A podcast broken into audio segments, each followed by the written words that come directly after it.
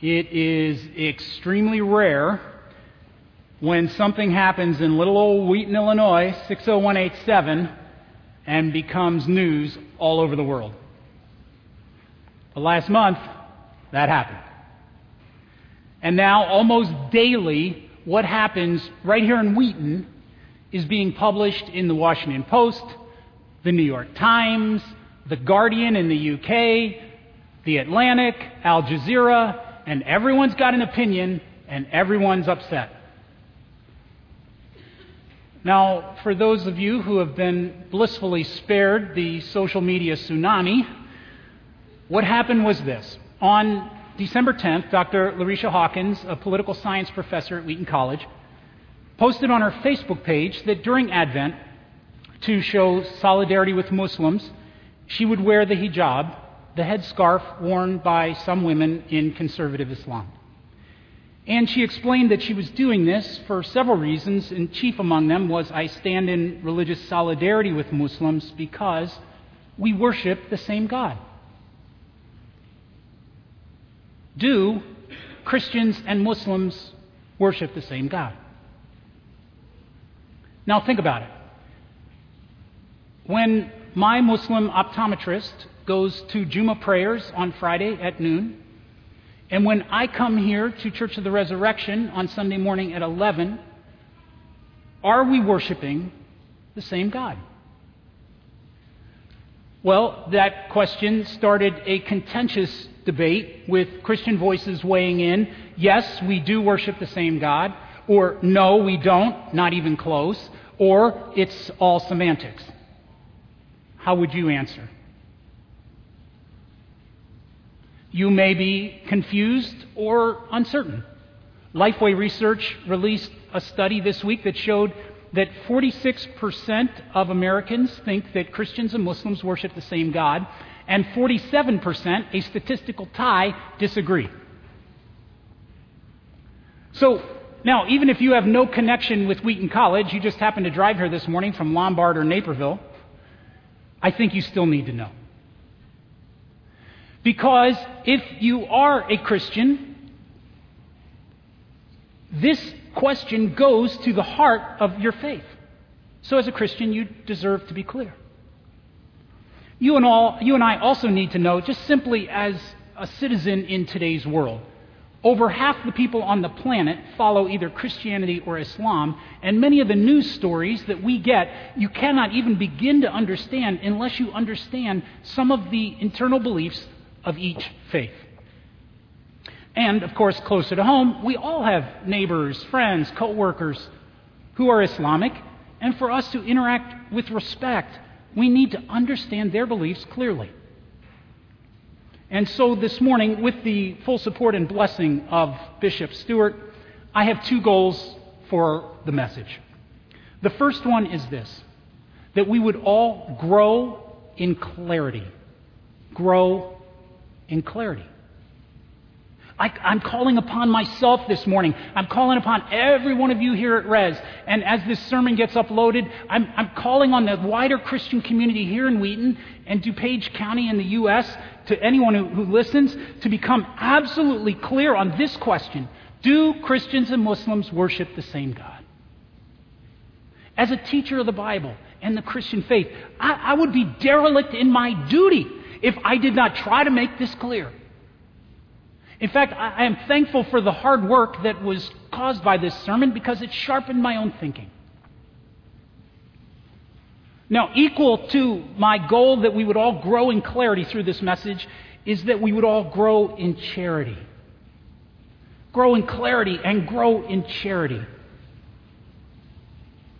Were you wrecked as I was four months ago to see the picture of a three year old boy, Aylan Kurdi, washed up on the shore in Turkey. That wrecked me. Because I remember when my son used to nap when he was three, he took exact same posture. But little Aylan is not waking up. And he and his family were, were fleeing Syria like four million other refugees. They're fleeing civil war and bombing and the Islamic State. They're suffering profoundly. And how do we grow in charity for them? And right here in Wheaton, what used to be the Assembly of God Church is now the Islamic Center. We need to grow in charity toward our literal neighbors. And we need to grow in charity toward other Christians. In the almost 40 years since I moved to Wheaton, I don't think I've seen a situation as emotional or divisive in the Christian community here. I see it separating profs and students and alums and administrators, and there have been sit ins and petitions and leaked documents and the most outrageous comments on all sides. And I know that for many of you today, just to know that I'm going to be speaking about this touches a raw nerve. And as a pastor, I, I feel that. I'm sensitive to that, very much so. But as a pastor, I, will tread just as gently as I can, but as a pastor, I also have to speak up, to seek peace and to pursue it, to see if I can do what I can to try to bind up any wounds within our church and in the Christian community here in town. So, wherever you're coming from this morning, I hope that you will kind of hear me out until I've finished and, and then make up your mind. All right, let's jump into this first goal of growing in clarity. I want to help us get clear on this one question, one only. Do Christians and Muslims worship the same God? And since Jesus is such a central figure to Christianity, maybe a very good way to get into that question would be to ask, Who is Jesus? And today's Bible text about the visit of the Magi does this really well. Matthew is telling us something profound this morning about who Jesus is. He's writing as someone who was raised as a monotheistic Jew, and his audience is Jews, monotheistic Jews. And he's showing them and us these there's three signs here that set Jesus far apart from any other person, any other sage, prophet, wisdom figure, or teacher. And he doesn't want us to miss it. So let's look at those. Sign number one is this unusual star. You see that in verses 1 and 2. These wise men, or magi, are scholars. They're probably from the area we would call today Iraq, Iran, or Saudi Arabia. And they're astronomers, and they're good at reading the night skies. And so they see this star coming up over Judea. It may have been a comet, it may have been a conjunction of Jupiter and Saturn, but it was bright and it was unusual. And the Magi probably learned from Jewish exiles this prophecy in Numbers 24. A star will rise from Jacob, a ruler will rise in Jacob. And they put it all together and they figured out a new king of the Jewish people must have just been born. And they travel hundreds of miles to see him. Now, if you know your Hebrew scriptures, as Matthew's readers did, you know nobody gets an astronomical sign like this at their birth. Not Moses, not David, not Elijah, not the most prominent figures in the tradition. Matthew is saying Jesus is unique, he's different from, he's higher than, he's greater than any of the greatest sages or prophets. Sign number two Scripture after Scripture after Scripture is fulfilled in Jesus. Matthew shows us that three different times with astonishing, mind boggling levels of accuracy Words that were spoken more than 700 years before Jesus is born spell out exact place names in his life. Did you get that? Places. That's crazy. He would be born in a town called Bethlehem. That was prophesied by Micah. You see that in verses 5 and 6. That this Messiah would then spend time in Egypt. Prophesied by Hosea. You see that in verses 13 through 15. Out of Egypt have I called my son. And then finally, that he, this, this child who would be born in Bethlehem, spend time in Egypt, would end up in Nazareth. That is derived from a prophecy in Isaiah, verse 23. Now, imagine if Dante, who wrote 700 years ago, predicted in his writings that someone would arise who was born in Philadelphia, grew up in Maryland, and then lived in Chicago, which is my life. It'd be preposterous. You're like, that's not going to happen. That's exactly what happened with Jesus Christ. And there are 350 more prophecies as mind boggling as that. All uniquely fulfilled in this person. And Matthew is saying Jesus is unique. He's radically different from any other religious figure of any time or place.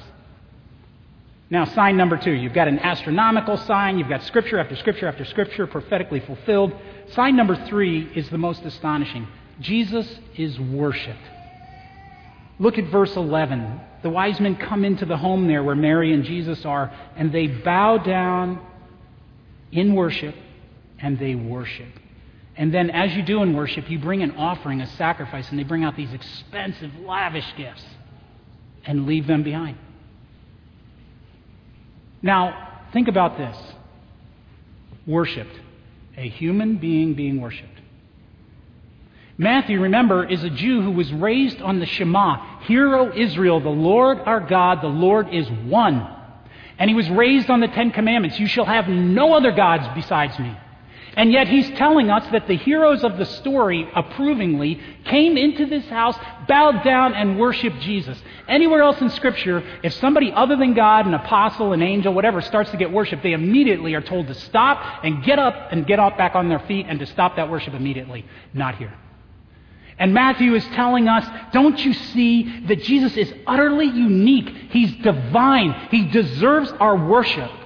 And that's just this text. I could go to many other places in the Bible where it says that Jesus is God and was with God from the beginning. I could show you that it says he is the image of the invisible God, or that through him everything was made. And it's right here that Christianity and Islam start to push apart. Now, Muslims believe in Jesus, Isa, as a prophet, and that he was born of a virgin and is coming again. But they categorically deny that Jesus is divine. The Quran in Surah 5, verse 72, is so opposed to this belief that it condemns Jesus worshippers to hell. Islam also disagrees with the Christian teaching Jesus died for your sins. In fact, most Muslims even deny that Jesus was crucified. Typical of this would be the Islamic site answeringchristianity.org, which explains, and I quote, Jesus never died. He rested for three days in the cave. He was healed and received medicine and massaging from Mary Magdalene and others during this time. And ultimately, he unwound his winding sheets and exited the cave in his original physical body alive. This is how he rose from the so called dead. Unquote. So Jesus is not divine. He didn't die for your sins, and he never rose from the dead.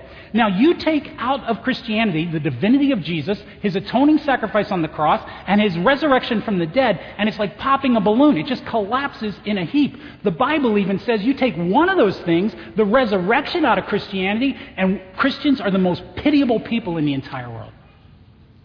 But that's just getting started. Christians with joy call God our Father. We're taught by Jesus to do that. No Muslim can accept that. The Quran in Surah 5, verse 18, tells Muslims to rebuke Jews and Christians who say, We are God's children and His beloved ones. Say, No, you are but mortals that just like others He has created. Then add in that in Islam, the Holy Spirit's not God, but a creature, like an angel. So the only way that you or I could say Christians and Muslims worship the same God is if we are willing to say God is not Father, Jesus is not God, He never died for your sins and rose again, the Holy Spirit is not God, and if you do that, you cannot affirm even one of the belief statements that Christians must make in order to be baptized. You cannot become a Christian. This is why, friends, Nabeel Qureshi, who grew up as a Muslim and now is a Christian, says, quote, the Christian God, both in terms of what he is and who he is, is not just different from the Muslim God, he is fundamentally incompatible. According to Islam, worshiping the Christian God is not just wrong, it sends you to hell. They are not the same God. Now, I think that's clear. But we cannot stop there. Because we must honestly and with integrity ask, why is it then that some very smart Christian theologians are saying the opposite? And I will spare you the hundreds of thousands of words I've read and say that they basically bring forward three arguments. And although I don't have time to present them as fully as I would like, I'm going to try to present them as fairly as I can in shorthand, explain why they fail to persuade me, but also say what I think we can learn from them. You ready? Let's try this. Argument number one I call it the only God in town argument. Now, this argument says this if there is only one God anywhere available, and you worship God, and I worship God, then our prayers and our worship must ultimately be worshiping the same God. Now, the problem with this argument is that it assumes there's some kind of generic God, but nobody worships a generic God. Everybody who worships worships a specific God revealed to them through their authoritative sources of revelation. In Islam, that's the Quran and the Hadith. In Christianity, the Old and New Testaments. And as I've tried to just show, those two gods, the ones that actually get worshiped, are radically different and unable to be reconciled. Suppose that I say to you, for example, there's only one best college football team in the country. And you go, I totally agree. And then we talk a little further, and I find out you're thinking Alabama, and I'm thinking Clemson. We aren't thinking the same thing at all. Because it turns out there's no generic best team. There's only specific teams with specific names. Now, even though this argument fails to persuade me, here's what I think we can learn from it, and here's what I think may be the intent of those who bring it forward. We can honor the common intent of Muslim worshippers. We may not share the same content, but we may share the same intent. So, as Christians, we can truthfully say to our Muslim friends, Look, my life project is to worship the one true and living God, and that's your life project too. Let's talk about what your faith teaches about God and mine. Argument number two the close enough for me argument. Now, this argument says there are so many common characteristics of the Muslim God and the Christian God that they are sufficiently similar to say they're the same. Now, it is true that the Christian and Muslim views of God are similar in some ways.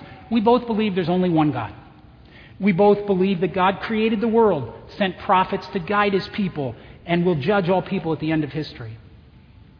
But to me, those similarities are dwarfed by the dissimilarities and the core beliefs that are mutually contradicting. Similar means similar, it doesn't mean same.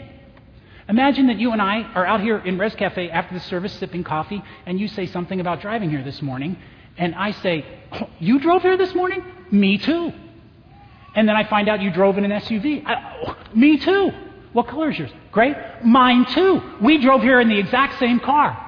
No, we didn't. You drove here in your car, I drove here in my car. Similar means similar. It doesn't mean same. Now, there is something I think, though, that we can all learn from this argument. As we talk with our Muslim friends, we can and we should begin with what we hold in common. We highlight the similarities in order to create a safe place in which we can then dialogue about the differences. You see, it's when you and I become absolutely clear in our minds and hearts about the differences that we earn the right to talk about the similarities. This is what Paul does when he goes to Athens and preaches Christianity to the pagan Greek philosophers. He is absolutely clear in his mind of the differences between Christianity and paganism. But because he's so clear, he can then lead with the similarities, as one of your own poets has said. And then co- use that as a way to open up some dialogue space to then compare the differences. All right, now the third and final argument, argument number three, goes like this but what about the Jews? Jews are monotheists who deny the divinity of Jesus and the Trinity, yet Christians don't say they have a different God, so why single out Muslims? To me, the difference between the situation of Jews and Muslims is large and it is clear. Jews and Christians begin at the same place. We agree on every word of the law, the prophets, and the writings, what we call the Old Testament. We share that completely. Judaism is therefore like the foundation of a house that Christianity then builds a first story upon. But Islam does not begin with that revelation, and in many places denies that revelation. We might say that Islam takes some shutters and some shingles off of the Jewish Christian house and then goes down the street and builds an entirely different one. But here's what I think we can learn from this argument we do and must accept that Jesus is unalterably unique. He towers above the Christian faith and says, No one comes to the Father but through me. And that is true for the Jew, as well as the Muslim, as well as the agnostic, as well as the person who's given no thought to God at all. Now, if this is as much time as I can give to the growing in clarity, but there's an excellent article available at the doors from our good friends at Christianity Today if you want to pursue this in depth. Now, in the time that remains to me, I need to say that as much as we Christians need to grow in clarity, is there not an equal and compelling need that we would all grow in charity? On December 4th, Jerry Falwell Jr., the president of Liberty University, the largest Christian college in the world, told his students in chapel, quote, I've always thought that if more good people had concealed carry permits, then we could end those Muslims before they walked in and killed them, unquote. Now, he later said that he meant Islamic terrorists, not all Muslims. But would this not still rank as one of the most outrageous and unchristian statements ever made by a Christian leader? I loved what students at Wheaton wrote a few days later in the campus paper. On, uh, quote, we as evangelical Christians hold that Christ calls us not to react with religious oppression or violence. Instead, we have the responsibility to live out fearless love. And just as I would not want someone to judge all Christians by the remarks that were just made on December 4th by Jerry Falwell, the actions of a few. We need to not think all Muslims because of the actions of a few. On the day that two Muslims pulled the trigger in San Bernardino, there were 3,300,000 other U.S. Muslims who got up and went to work as anesthesiologists and pharmacy assistants and small business owners. In fact, statistics would say that you and I have a much higher chance of being shot and killed by a citizen of Chicago than by a Muslim living in the U.S. And yet we don't say we hate and fear all Chicagoans because of that. So, how can we show fearless love? I want to give two relentlessly practical suggestions, and I encourage us to step into those. Number one, donate to a group serving Muslim refugees. The entire Middle Eastern world is in motion and in conflict and these people are fleeing and they need support. Here in Wheaton, we are blessed to have World Relief, this Christian agency, doing such great work in resettlement, and several of our members work there. Give generously to them. Or if you want to donate to an Anglican work, support Canon Andrew White, whose ministry works in Baghdad. Number two, invite a Muslim coworker, student, or friend to your house for dinner, especially if they are recent immigrants. Res has supported the work of Christian missionaries Pat and Joan Crayer for many years. They've lived in Muslim contexts for 28 years. And I Skyped Pat this week and I said, Pat, what would you want to tell our congregation about this subject? And he said, build bridges. He said, I moved to Pakistan in 1984. Do you know how long it took before I finally felt home in that culture? Eight years. I didn't know the language. I didn't know the culture. I didn't know the first thing. If a friend at work had a, had a funeral in their family, I didn't know what to say or do. And he said, and the, per, the Muslim immigrant to the U.S. is in that exact situation. And in addition, they're coming from a hospitality culture to here. They're expecting hospitality. And they're coming to a nation that they've heard is a Christian nation. They're expecting people to be Christians and to own their Christianity. And so, what, what Pat was, was telling me is he said, when we invite Christians in, or when we as Christians invite Muslims in and treat them with warmth and dignity, these amazing things can happen. And I wrote down this line because it was so amazing. He said, they experience God's love, God's life flowing through us. Now, today is Epiphany Sunday, and it occurred to me that if Mary had refused the foreign visitors who, from Arabia who showed up at her door speaking a different language and following a different religion, there would not have been an Epiphany to celebrate. We might even say that they were welcomed in by Jesus. And I bet as a toddler, he was really excited. Now, finally, may I remind us all, and can we hear this, please? We cannot love the Muslim we're getting to know if we do not love the Christians we already know. My spirit was traumatized this week going online and reading some of the horrifying things that people are saying about this professor and her motives, about the administrators of Wheaton College and their motives. Do you want to know the truth, friends? Nobody has any idea what her motives are or what the administrator's motives are. And we ought to acknowledge our lack of knowledge and we ought to find the only posture there is, which is silence, humility, and prayer. Imagine if every one of us here this morning, and there's been a thousand people here today, if we made it our heart's passion to grow in clarity and to grow in charity. If we forgave our Christian brothers and sisters from the heart, and then with complete clarity of theology in our minds and our hearts, and with charity in our lives, we opened up our homes and invited in Muslims, friends, and neighbors, then it might truly be said, as Jesus taught us, they will know you are Christians by your love. Amen.